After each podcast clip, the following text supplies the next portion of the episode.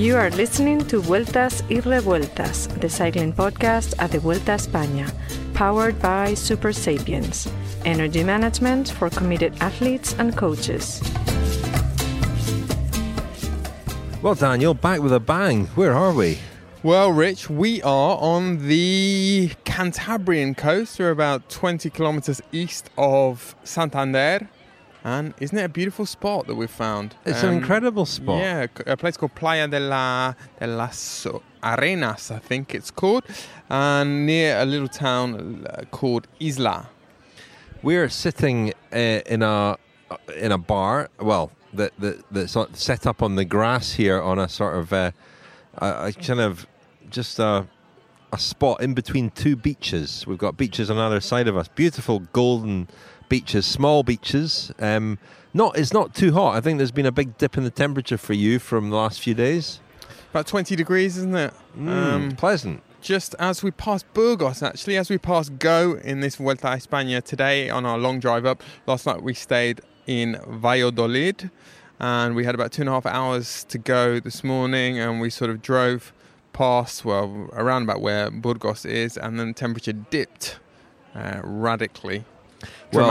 Yeah, this coast is um, notorious for erratic weather. It can be it can be cold and raining here in the height of summer. I, I flew into Madrid and drove four and a half hours north from there, and you know past Bur- Burgos where we started off, and you're struck by how S- Spain changes uh, from those vast open plains into this quite lush green countryside that we have up here because there is a lot of rain up here. And the Vuelta kicks off again tomorrow just along the coast from here, but it is an absolutely stunning spot. It I feels hotter than 20 degrees because the sun is shining on our faces at the moment. I've probably said this before in the podcast, Richard of Welter, but these northern regions, which are all equally beautiful and equally beguiling, so the Basque Country, um, Cantabria, Asturias, and Galicia going in order from um, east to west. There's a slightly different shade of green um, in each of those regions. I always find anyway. And I always think there must be a shade, a shade of green known as Cantabrian green. It's so vivid, What's so that luminous. fancy paint manufacturer in, uh, Dulux. well, no, not Dulux, but yeah, you get Basque green, Cantabrian Oh, green. can you? Asturias was uh, what I wanted to say last night when you asked me where we were going to be because I knew we weren't in the Basque country, but When just in I this little pocket. When I think of the Basque Country, I think of a kind of a dark green. There, there are a lot of pine forests in the Basque Country. Um, these pine forests on these, you know, fantastic hills overlooking the ocean. Then in Cantabria, is, as I say, it's this really kind of luminescent green, vivid green. very Does vivid. it get paler as we it go gets as we paler because west? I, because I associate Galicia with eucalyptus trees, which are a much paler, almost olivey uh, shade, and Asturias is somewhere in between uh, Galicia, that paler green, and Cantabria. Well, that's where we're headed, isn't it? We're we're working our way east, sorry, west over the course of this uh, final week at the Vuelta, which kicks off again tomorrow. As I said, this is the rest day, of course. So we bring you our press conference episode. We've had lots of questions, despite only asking for them yesterday. Lots of good questions as well, interesting questions. So let's get straight into it, shall we? Here's Juliana. Richard, Lionel, and Daniel. A huge fan of the podcast, and my question is actually about one of my favorite sections the Audio Diarists. Can you describe how you approach and convince cyclists to become one? And I really want to know if it involves Daniel Friberico bribing them with some fancy ham. Thank you for taking my questions. Enjoy España. Saludos, Juliana. Thanks for your question, Juliana or Juliana. I Well, don't Rich, know which cap- pronunciation you prefer. You're the you're the captain of our ship. You're the admiral, so um, maybe you're the best place to to answer this question. The audio diarist question. Um, I'm glad you enjoy them. That's great to hear. And uh, it's, I think the first audio diarist we uh, we asked and who kept an audio diarist for or audio diary for us was Joe Dombrowski, wasn't it? At the 2016 uh, Giro, and it kind of developed from there, and it really took on a life of its own uh, last year um, in the first sort of post um, lockdown races because we weren't sure what kind of access we would have. Um, it was all a bit uncertain. So for the Tour de France last year, we assembled a squad of I think ten audio diarists. Um, the the process for approaching what riders kind of, is what kind of blandishments and incentives and, Do we you know, offer? and brown envelopes are involved, Rich? Um, well, I wouldn't like to go into the, the details too much, but actually, the riders don't ask for anything. That's the first thing to say. The other thing to say is none of the riders have ever turned us down. Um, we uh, that's not true. One, one has one this, recently. this one, this this uh, Vuelta, yeah, but for understandable reasons. Um, but other than that, every single rider has agreed when asked if they would be willing to keep an audio diary. In some cases, we've gone through the team, uh, through the team's press office, but I would say that that's the case in about 50% of um, cases. And in the others, we've approached the rider directly, and then they've, I guess, run it past their team. Not always, um, but um, generally they've run it past their team and uh, and just done it off their own bat. And I've been impressed by how committed they are. James Knox, I think this is his third or fourth audio diary for us, and he's incredibly committed to doing it.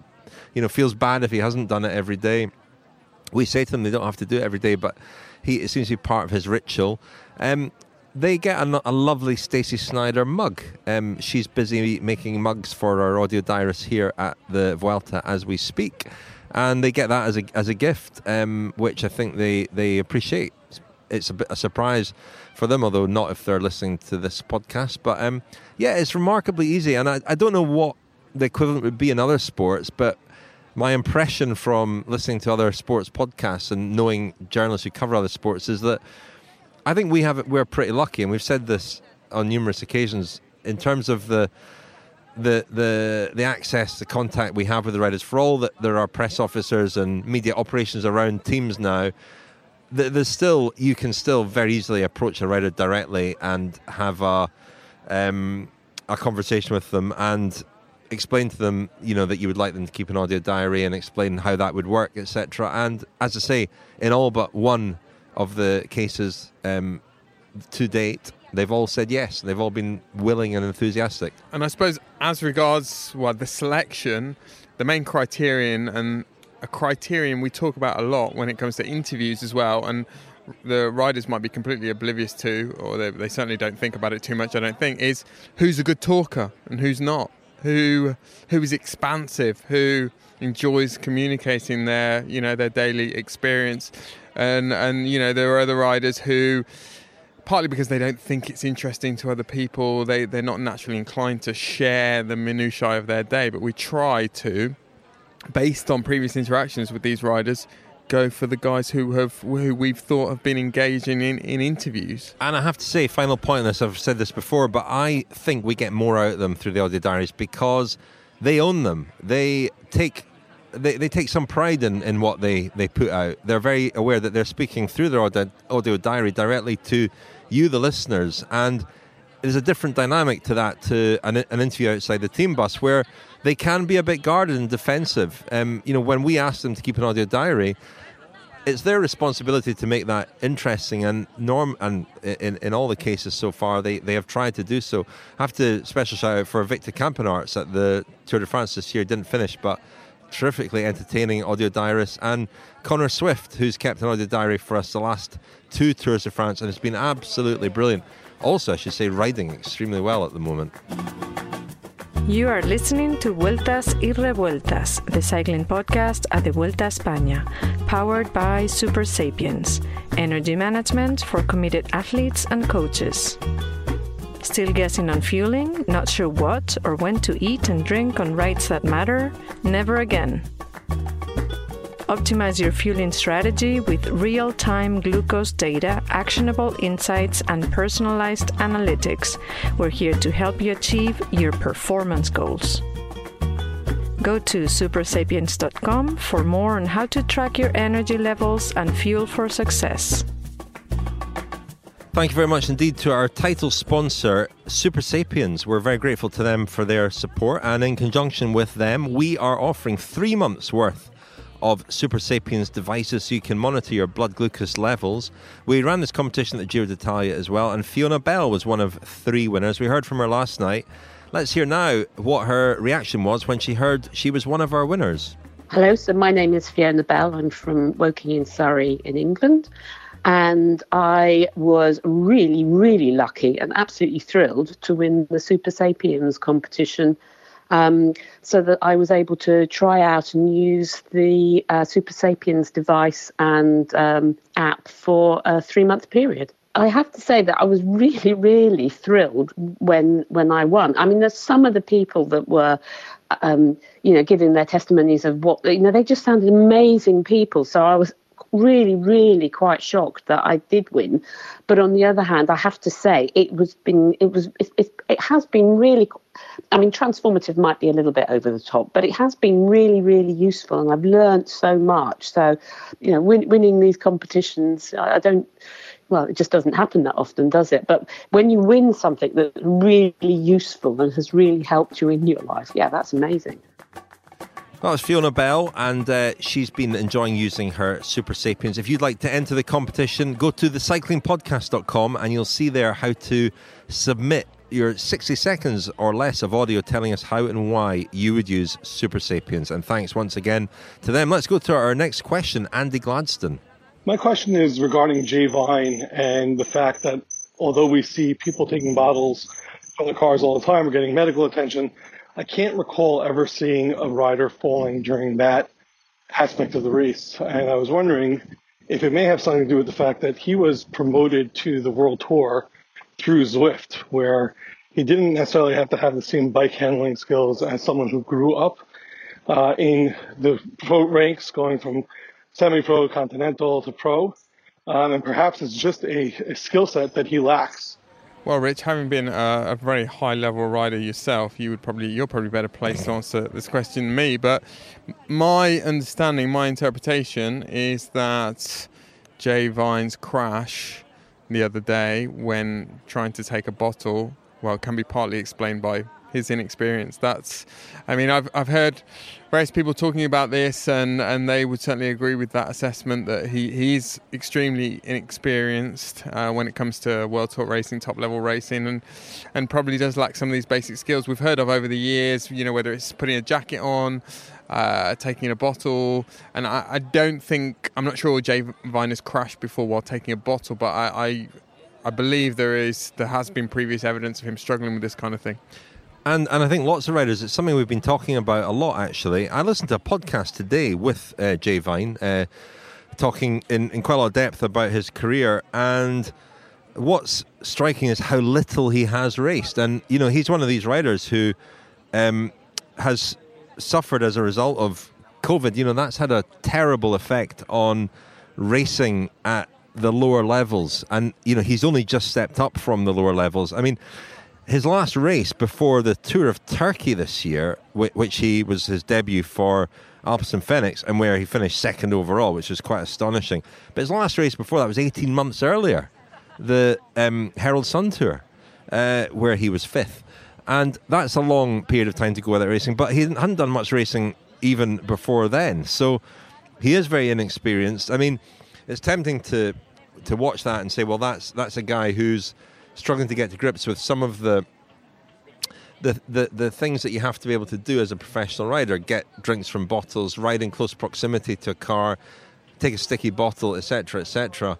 Um, and to think that that reflects kind of badly on Zwift, perhaps, because Zwift famously is a um, is a is a tool for well, it's, it's a it's a way of, of training and, and, and racing as well, but it's also um, uh, a, tool for measuring riders' uh, physical capabilities. And with Jay Viner, obviously revealed a, a rider of exceptional talent. And perhaps that's the thing we should be concentrating on because he has come through the Zwift Academy. He's made his debut this year at this level with Alpecin Fenix, and he's acquitted himself incredibly well. I mean, second at the Tour of Turkey, and now at the Vuelta, riding really, really well. I mean, he rode extremely well on that stage after the crash.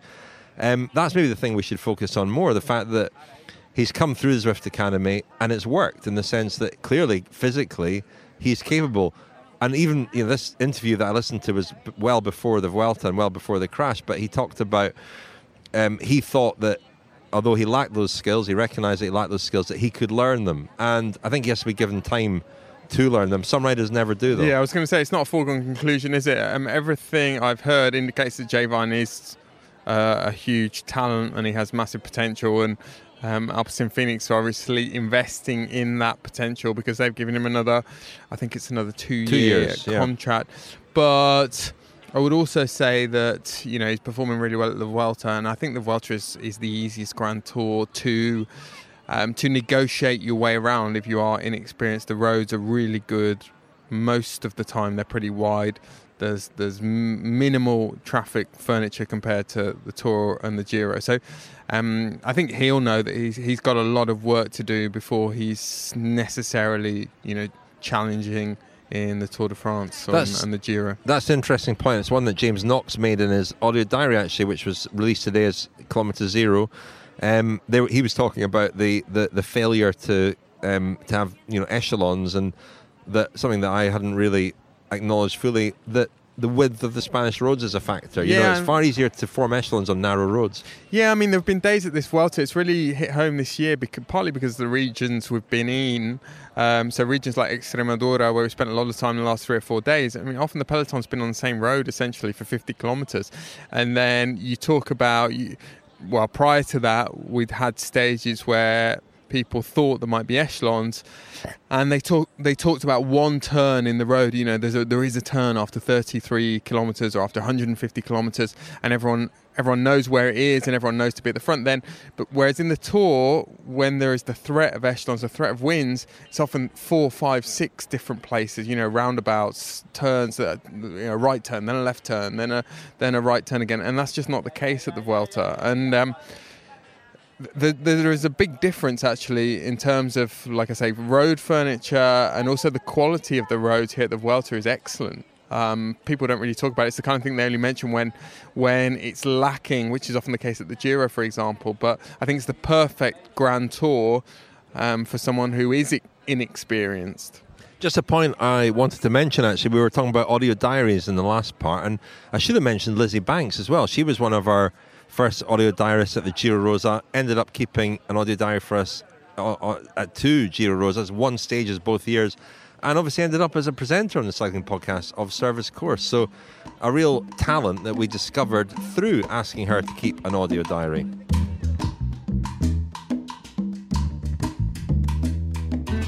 Hello, Richard, Daniel, and Lionel. This is a question from Tristan in Paris um, about Romain Bardet. I noticed on an episode of the podcast a few days ago that he was speaking almost flawless English, um, which is rare sometimes for uh, French sports people.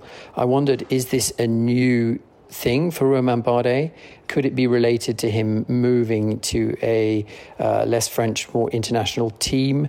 Um, and finally, are there any other uh, cyclists who speak unexpected languages that you have come across? Thank you very much. Well, thanks for your question, Tristan, about Romain Bardet and his um, ability with English. He's always been a good uh, He has English always speaker. spoken decent English, yeah. Uh, it's obviously improved this year at DSM.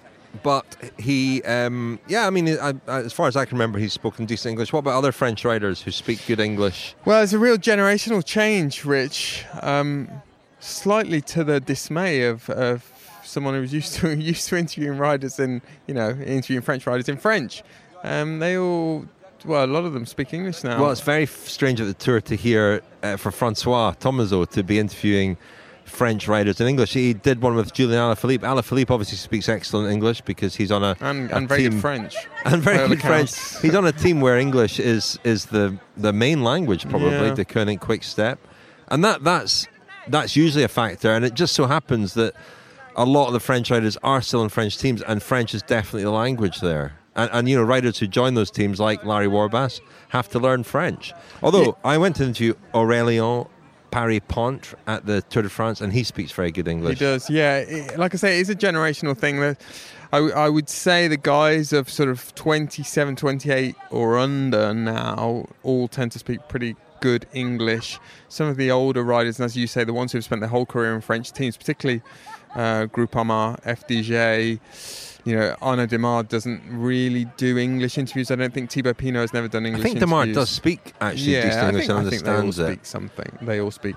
Uh, Thibaut Pinot's brother, his coach, who, who you know well, Julien, he speaks good English, he doesn't does, he? He does. He does. But yeah, the culture is changing. It's changing among the Italians as well. Uh, most of them speak are speaking decent English now. Um, Tristan also asked about riders who unexpectedly or speak other languages or um, speak unexpected languages. Um, a few came to mind. Cesare Benedetti him, speaks. Polish, which is a very difficult language to learn. But I mean, unexpectedly, his wife is Polish, and he has now become Polish um, as a result of that. Um, but still, that that's a bit of a feather in his cap, isn't it? Um, I heard Guillaume Martin in the in the mix the other day pr- speaking pretty decent Spanish, which I, I didn't, I, I couldn't quite work out where that had come from. The um, there was no obvious reason why he would speak good Spanish. Chris Froome always impressed me that he would have a go in. You know, he, he answered questions in press conferences in Spanish, in Italian. He did a bit of French as well. Um, a few others here. George Bennett in, speaks pretty good Dutch. Um, I've heard him do interviews in Dutch. He's obviously ridden for And, and Matt Dutch Hayman and all those. Robbie McEwen, all, all yeah, they lived Dutch. in. They Yeah, lived for quite a while. yeah. Well, they in fact Matt Hayman still lives in in the Netherlands. I think Zdenek Stybar speaks excellent Dutch, uh, Flemish. He has obviously raced there for years, done cyclocross races. Mikkel Honoré speaks very good Italian. He has an Italian girlfriend, however, so again, you know, probably understandable that he would speak good Italian. The, the, the British riders are a, are a different, are a different story, aren't they? Um, you, I, I don't think it's any secret that British people generally are not noted. Why are you looking at me? Well, they're not noted for their language learning, and in but there have been uh, there have been exceptions, anomalies. Hugh Carthy speaks very good Spanish. Um, he's okay. He's lived in Spain for many years, but we've seen other British riders who have lived in countries for many years and not picked up anything or next to nothing. Um, David Miller spoke good French. Bradley Wiggins speaks Bradley good Wiggins, French. yeah, yeah. Um, so yeah, there, there there are there are a few who really relish the challenge of learning and speaking other and there, languages. there are other. I was speaking to Joe Laverick a few weeks ago. Who lives in Girona, big set in Girona, and I think a lot of the people who live in Girona, the riders who live in Girona, um, don't speak the local language, Catalan. And he said that if they, you know, sometimes when they're out and about in Girona, if they speak Spanish, they will be replied to in English because English would be the favoured language over Spanish, um, with Catalan the, the number one language. So, I mean, that sounds like a bit of an excuse to me, but Tristan asked about Romain Bardet. We had another question about Bardet, didn't we, Rich, about his stage win the other day, how it was concocted, constructed, uh, what- directed. directed. What role did Matt Winston, the DSM director sportif slash coach, play? Well, happily, fortunately, I spoke to Matt Winston about precisely that and about Bardet and his first season with DSM the morning after. Well, Matt, yesterday Romain well, gave you a lot of credit for when you made the decision to, to launch him on that final climb, but again, was this one of these that you'd studied, planned, uh, you know, given Romain a couple of easy days before that it was very much a sort of, there was a pin in, in that day for him? Yeah, we knew that was a day that would really suit him. Um, we one thing that's not been clear in this Vuelta so far is how long it will take the breakaway to go. So you do have to be sharp from the start. And I always kind of bring the kickers, the closed towns. Okay, now is, is an opportunity. And we saw that kicker yesterday. There was a group away, and um, we came down the main road. You could see it in the distance. So kind of gave all the radio. Okay, guys, we've got 2k kicker here. This is where we have to be sharp. Um, and then the breakaway actually formed over there. Originally, we wanted a few more guys in the break because just helps the support. But then we, we kind of, I saw the composition of the break and I thought, okay, we can we can work with this in a in a good way. So, um, and then the break went out.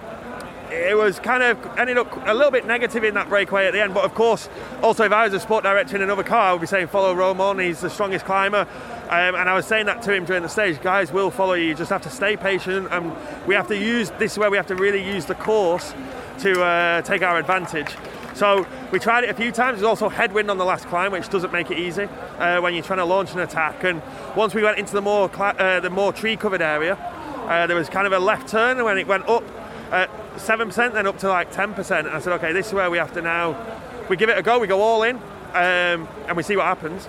And he rode straight across the breakaway, straight past, and, and continued. So yeah, it was uh, it was a nice way to take the stage. And it was the kind of one where you imagine, a, or maybe a less experienced rider and a, a less able sports director might have launched him a bit sooner because Prodhomme looked as though he was getting a decent gap and you're into sort of the danger zone there.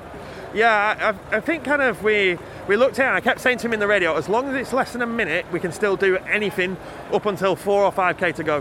When you have a guy like Romain, you can close that gap. Um, with uh, in the last 5k when you think of how hard this Vuelta has been so far and how hot it's been and how hard the, the parcours have been then everyone's kind of racing already a little bit fatigued so it was kind of a little bit of a risk but it was also one where I said we have to keep believing otherwise you, you stop investing and you stop really thinking about that victory. So I just kept trying to motivate him to keep believing it's still possible we can still do it.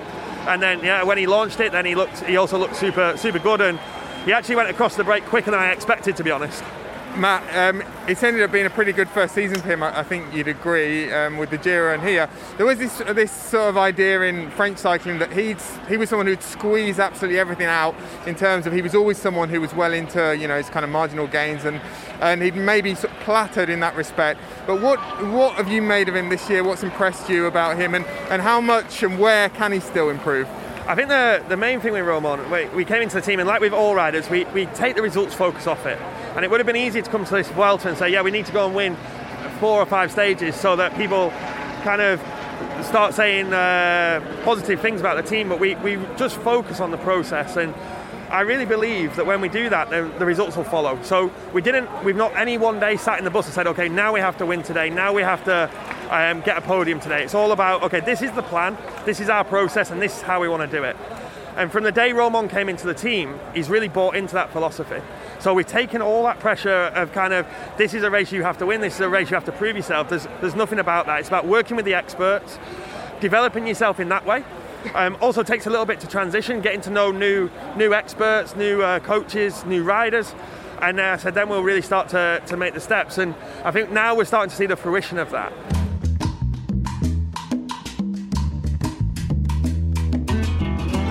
Science in Sport is supporting the cycling podcast at the Vuelta a España. Science in Sport, fueled by science. Thank you very much indeed to Science in Sport, our long term sponsors. I mentioned earlier on that Joe Dombrowski was our first audio diarist at the 2016 Giro d'Italia, and that was the first Grand Tour at which Science in Sport supported the cycling podcast. They've been with us ever since. So thanks very much indeed to them. If you would like 25% off your Science in Sport products, go to scienceinsport.com and at the checkout, enter the code SISCP25. SISCP25. Hi lads, it's uh, Ben from Richmond in Yorkshire here. Really enjoying the Vuelta coverage, and uh, like you, I guess hoping the GC battle kicks off a bit more in the last week. Um, just a quick question though about Bike Exchange. Um, I'm not sure what you think, but for me, they've gone from a pretty high-profile team in the peloton uh, this year to one of the most anonymous. Really, just seems to me like they've lost their mojo, their identity a bit this year.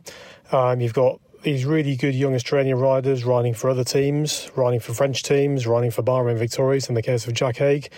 And I just really wonder what you thought the future of the team was. Is it all around Simon Yates, or are they going to become more of a one day team? Or what's really your thoughts on where they're going as a team? That's a very interesting question from Ben from Richmond about Team Bike Exchange.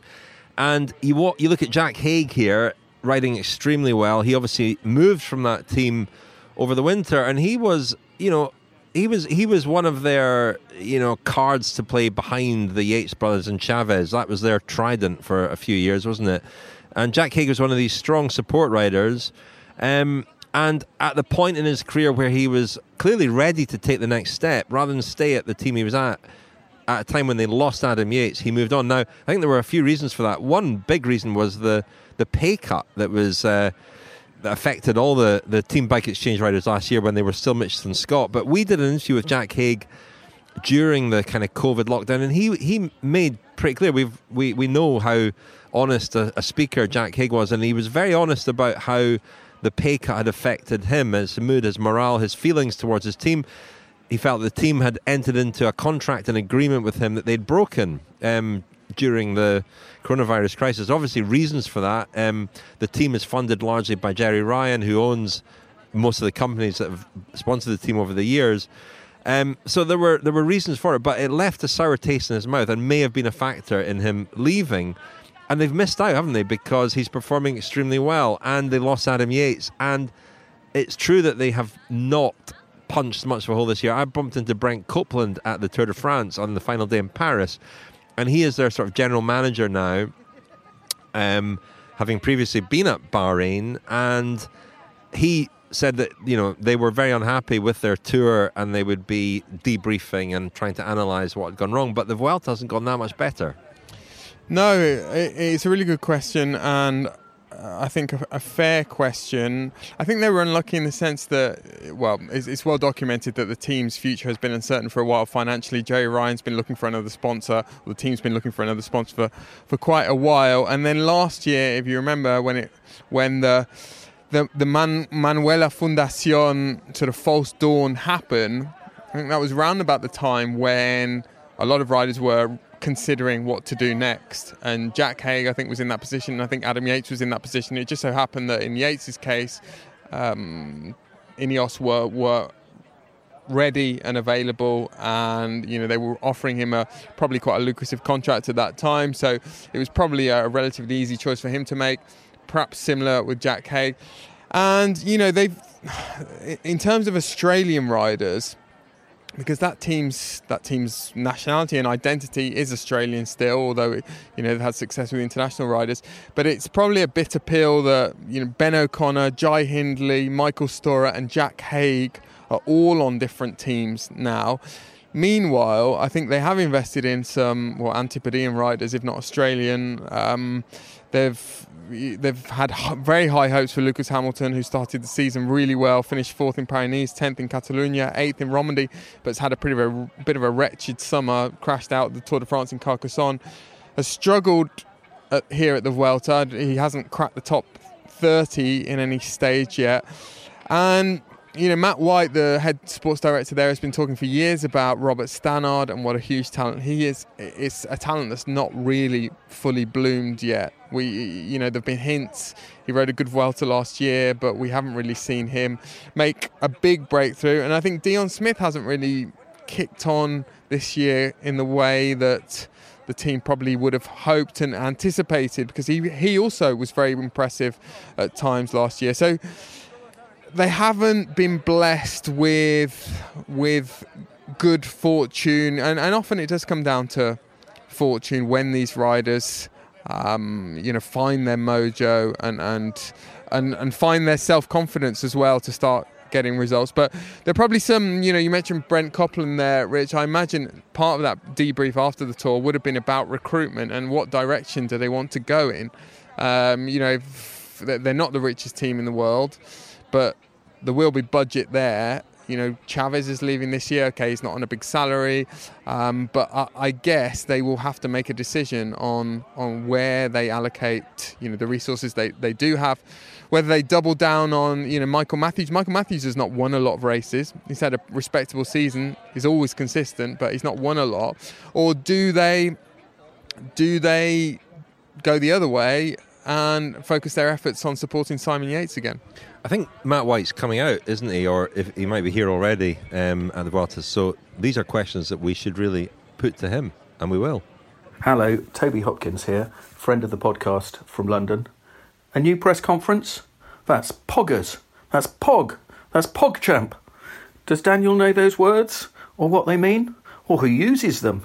Uh, they're gamers' words, streamers' words, and it means cool, great, fantastic, awesome. Anyway, my question for today for Richard and Daniel and for Lionel, if he um, dials into this, is a language question. So there you all were uh, working away as print journalists, and you've moved. I know you still dabble in print, but you've become voice journalists, and I wonder what this has meant for your approach to language. Has it changed how you use language? Changed how you think about language? Are there any things that you do now, rib tickling humour, that are perhaps that are different from what you do in print?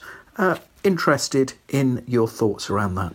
Thanks very much for your question, Toby. It's an interesting one as well. Daniel, have you um, noticed any uh, changes in, in the way that you use language and you're doing TV as well, of course. I don't know if that's different again, but in, in, in audio as opposed to in writing is is your use of la- does your use of language change at all? No, it's, well, I think it's just become another source of self-consciousness, self-evisceration, self-loathing. um, in my case, you know, just a, a, different source of that. Okay, I'll try and give a, a serious. Uh... Well, that was very serious. Okay. Um, I, I, mean, I, I think that uh, what what's the revelation for me has been has has been in. So we don't script things very often, but sometimes we do and you can improve any writing by saying it out loud. It's something I learned years ago when I was working on a book with an editor who demanded that I read the entire book to him out loud.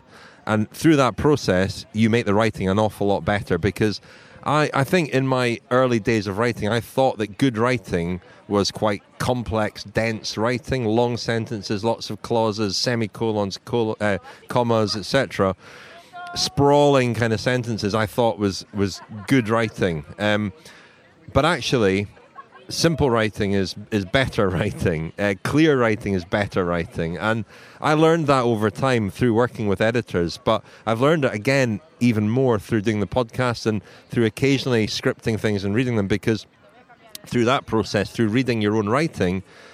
You, you hear what works and what doesn't. You hear repetition of words. You hear sentences don't flow properly and that process is that I think that makes you a better writer. That that process of reading your your writing out loud makes you a better writer for sure.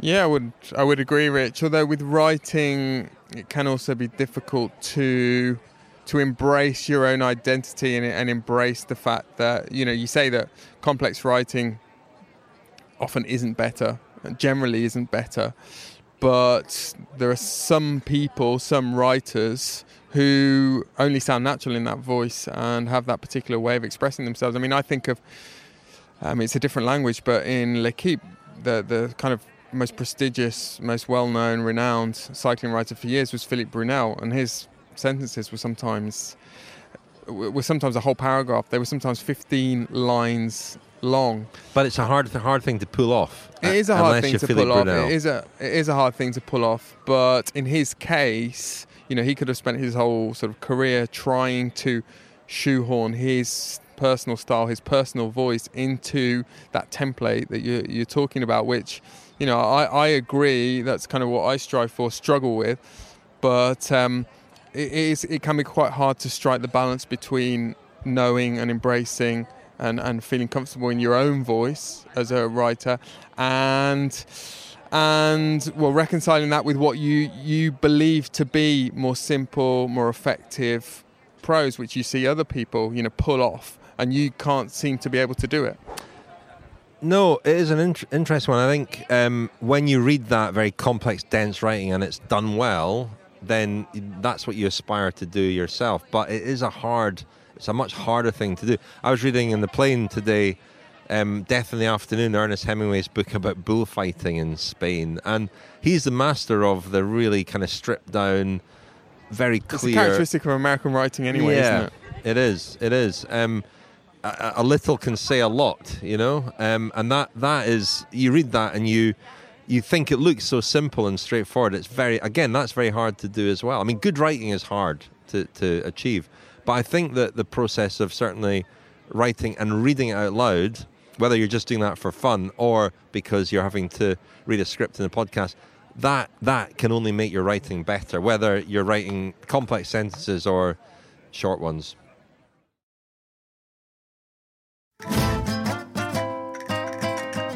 Hey guys, Lucas from Cologne, Germany here.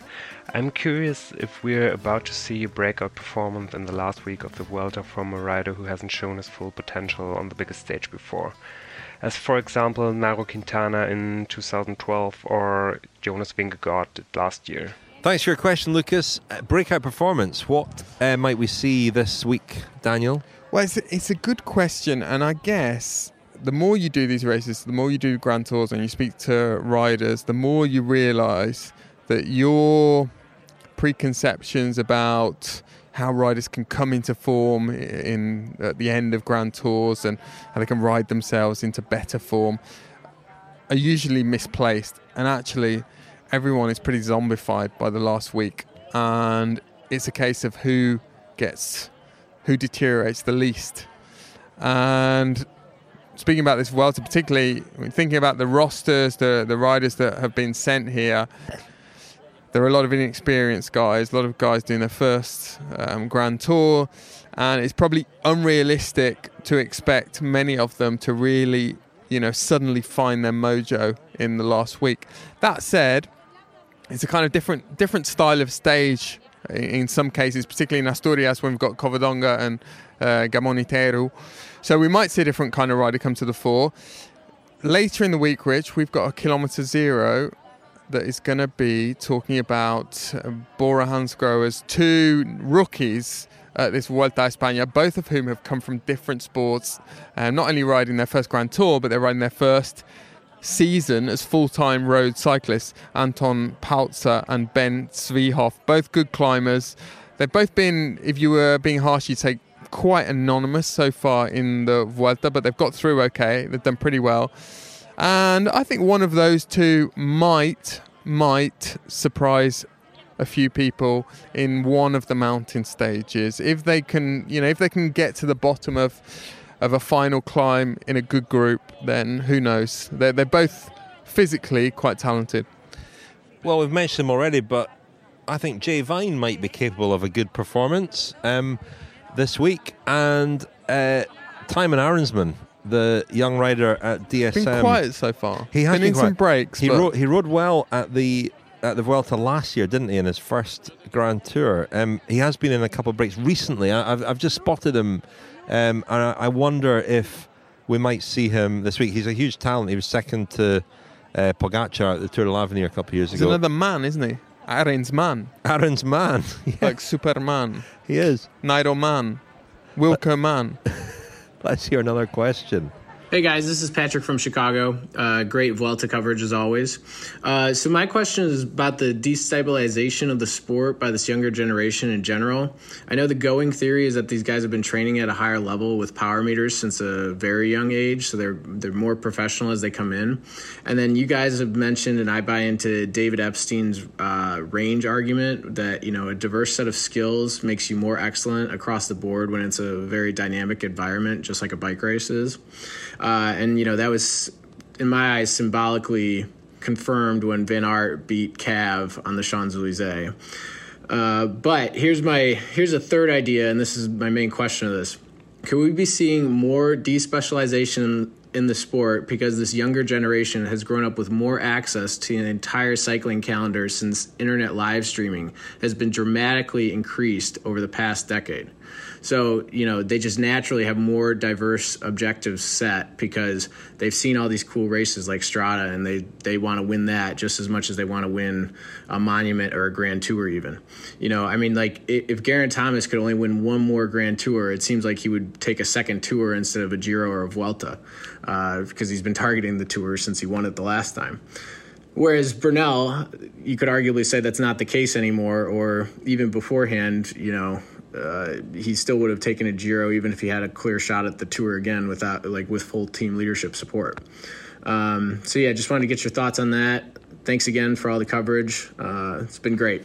Thanks for your question, Patrick. I, I think it's a really interesting question. He mentioned Strade Bianche, and, and that is the sort of race that, you know, you can imagine 20, 30 years ago, nobody would really know an awful lot about. And and even some of the sort of gravel races and, and things like that, there are races that can develop their mythology in a in a far easier way than in the old days with, with TV coverage and, and so on uh, and live streaming. Um, so riders who are and, and just the coverage now, you know, the Bretagne Classic at the weekend. Um, there's so much cycling on telly that riders who are watching that and, and really interested in that could see races that appeal to them and and, and, and inevitably by watching them on TV, just as the Tour de France has done over 100 years, by being on TV, by being the race that it is, it, it, it the, the mythology of it is created ar- around it. I also think if we talk about the, which we have done on numerous occasions in the last few months and years, the socio-economics of cycling and the kind of people that now find their way into cycling, generally from relatively well-to-do families, and I don't think they necessarily feel the same economic pressure that maybe riders in previous generations did, and often that that pressure would dictate career choices. You know, they would strive for whatever was going to bring the most prestige and the most money. Whereas now, I think, as in society, um, on a general level, people are more inclined, or people from a certain sort of social class are more inclined to follow their heart, follow their dreams, follow their aspirations. And I think that's probably the case in cycling as well. There's probably, as in wider society, um, the traditional mainstream media might be less influential in deciding which races are the most important. So the Tour de France, its its reputation and its appeal has been built on it being the the, the event covered the most by French television, by the newspapers, etc. Could there be a sort of democratization of events where, and, and could that over time lead to the, the Tour de France or other races kind of getting up to that level. I don't know it, whether whether that, that sort of endorsement is going to count for a bit less as we go on. Well, Rich, that might lead into another question we had from Craig from um, Barcelona about sort of prolonging. I, I, don't think Craig's from Barcelona originally. Pro- prolonging the excitement generated by Grand Tours by perhaps adding a fourth Grand Tour, for example. Well, let's listen to what Craig said. I've really enjoyed your coverage of the Grand Tours again this year, and I'm already a bit sad that it's so long until the next one. Is there an opportunity for a Southern Hemisphere Grand Tour at either end of the season?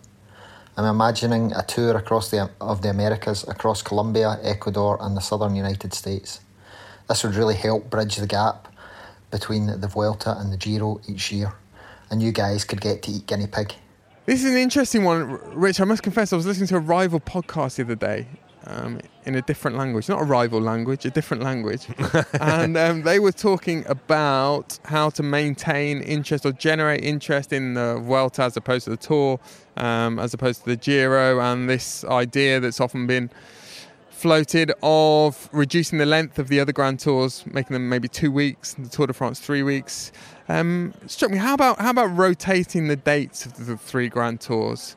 So one year the Vuelta's in July, the Tour's in September, um, or the Tour's in June, Giro's in September, something like. I don't know. I don't know if that would make much difference, but I also thought that you know the Vuelta, although I think we all agree that it's better later later in the year than previously when it was in April. We're going back to the mid 90s now. Um, this year, in particular, with the Olympics having you know forced a reshuffle in the calendar, it's it's it's a it's very early, isn't it? Um, it was very early in August, and it's been a very compressed Grand Tour season. And I think last year in the COVID season taught us that you know you could have you can have a, a major tour in the autumn and um, probably suited the the Vuelta best of the three Grand Tours, but that's certainly a possibility. Hi chaps, Simon Bittlestone from Eastleigh in Hampshire here relatively new listener to the podcast. I've been getting very into watching the road racing this year and found the podcast an excellent companion for understanding everything that's going on. Earlier on in the race, uh, you were asking the question, why on earth is Tom Pidcock riding Le Vuelta? And you speculated perhaps it's to do with him training towards the World Championships. And this got me thinking about how the relationship works between a rider's team and their national side. Presumably, in Pidcock's case, there's a good amount of coordination behind the scenes between Ineos and British Cycling to make training programs work for both. But I wondered about other riders. For example, Wout van Aert as a uh, Belgian rider riding for a Dutch team, whether there's similar sort of coordination in the run up to a World Championships, particularly a home one in his case, and whether you ever get anything in cycling like sometimes you do in football, a kind of a club versus country row or rivalry. You get players sometimes feigning injury to avoid going on international duty. So whether there's ever any of that sort of tension that goes on behind the scenes in cycling as well, or is it a much more harmonious picture?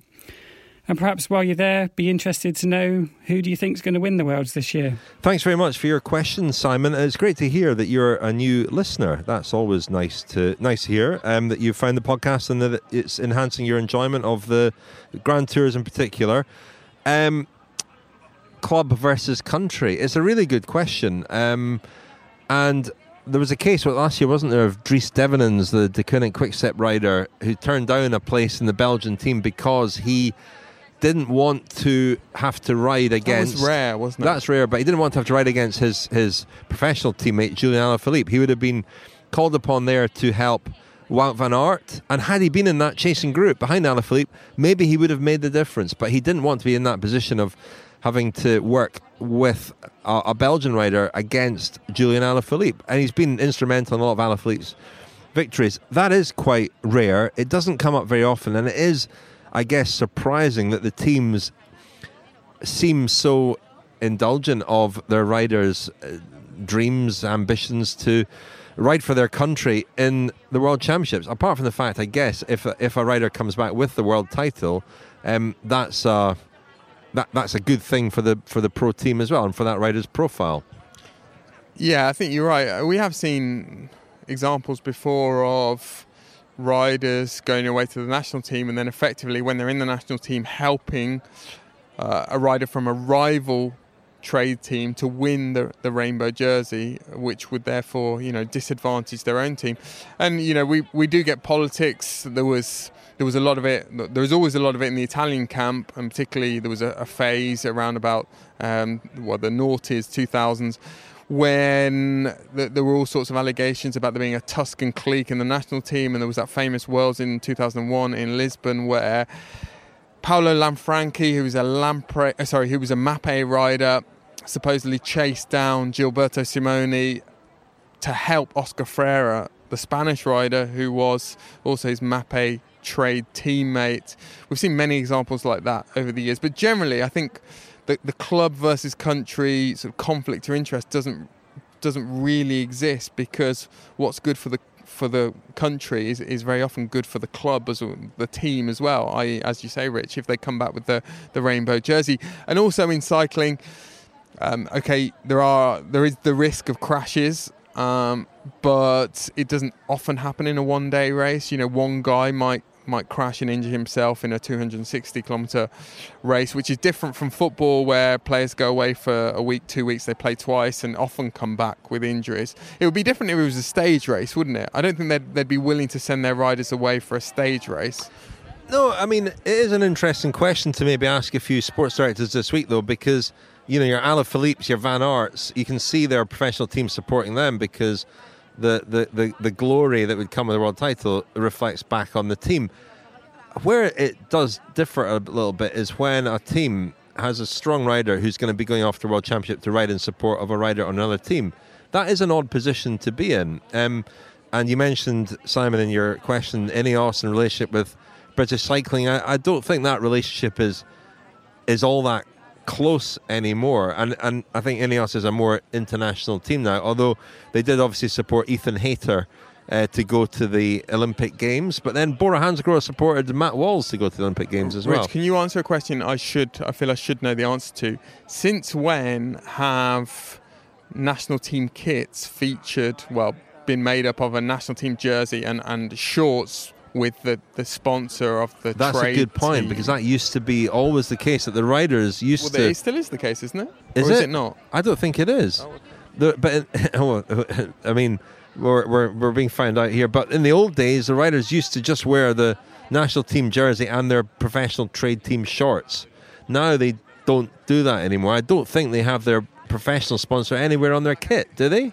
Yeah, I'm just looking at a picture of Alaphilippe from last year, Daniel. It, they have a, it's a more uniform, it's a uniform. So, you know, he has the, the, the matching shorts with the kit, but he has the Koenig Quick Step on his shorts. So there's there's a nod to the sponsors there. But um, yeah, it's an interesting one. It'd be interesting to speak to somebody like Matt Winston, for example. How would he feel if Romain Bardet was selected for the French team in order to ride in support of Julian Alaphilippe, for example? That would be an interesting question to answer. We should wrap things up because we're going to go for dinner. Where are we going to go for dinner tonight? We are going um, to have dinner, Richard, where we're staying in a place called called Arnuero, I think it, it is. Um, just up the road, just inland, a couple of kilometres from this beautiful beach. Um, as Do you I have said high hopes for Playa this? de las What are, we gonna, what are we going to eat? Oh, well, in Spain, I must say, Rich, thus far, um, one thing about Spanish food is it is quite uniform um, across the regions. There are obviously local specialities, but there are a lot of dishes that you just find everywhere on uh, when you're having dinner at the Vuelta. A bit like France, I must say. I mean, Galicia, the, the the seafood in Galicia, I seem to recall being a little bit different, and they've got quite a few um, signature dishes there. So, well, we we are working our way towards there. Um, maybe we'll get some seafood tonight. Who knows? Um, but let's go and eat. Daniel, thanks very much. Thank we'll uh, reconvene tomorrow as the Vuelta does. Nos vamos de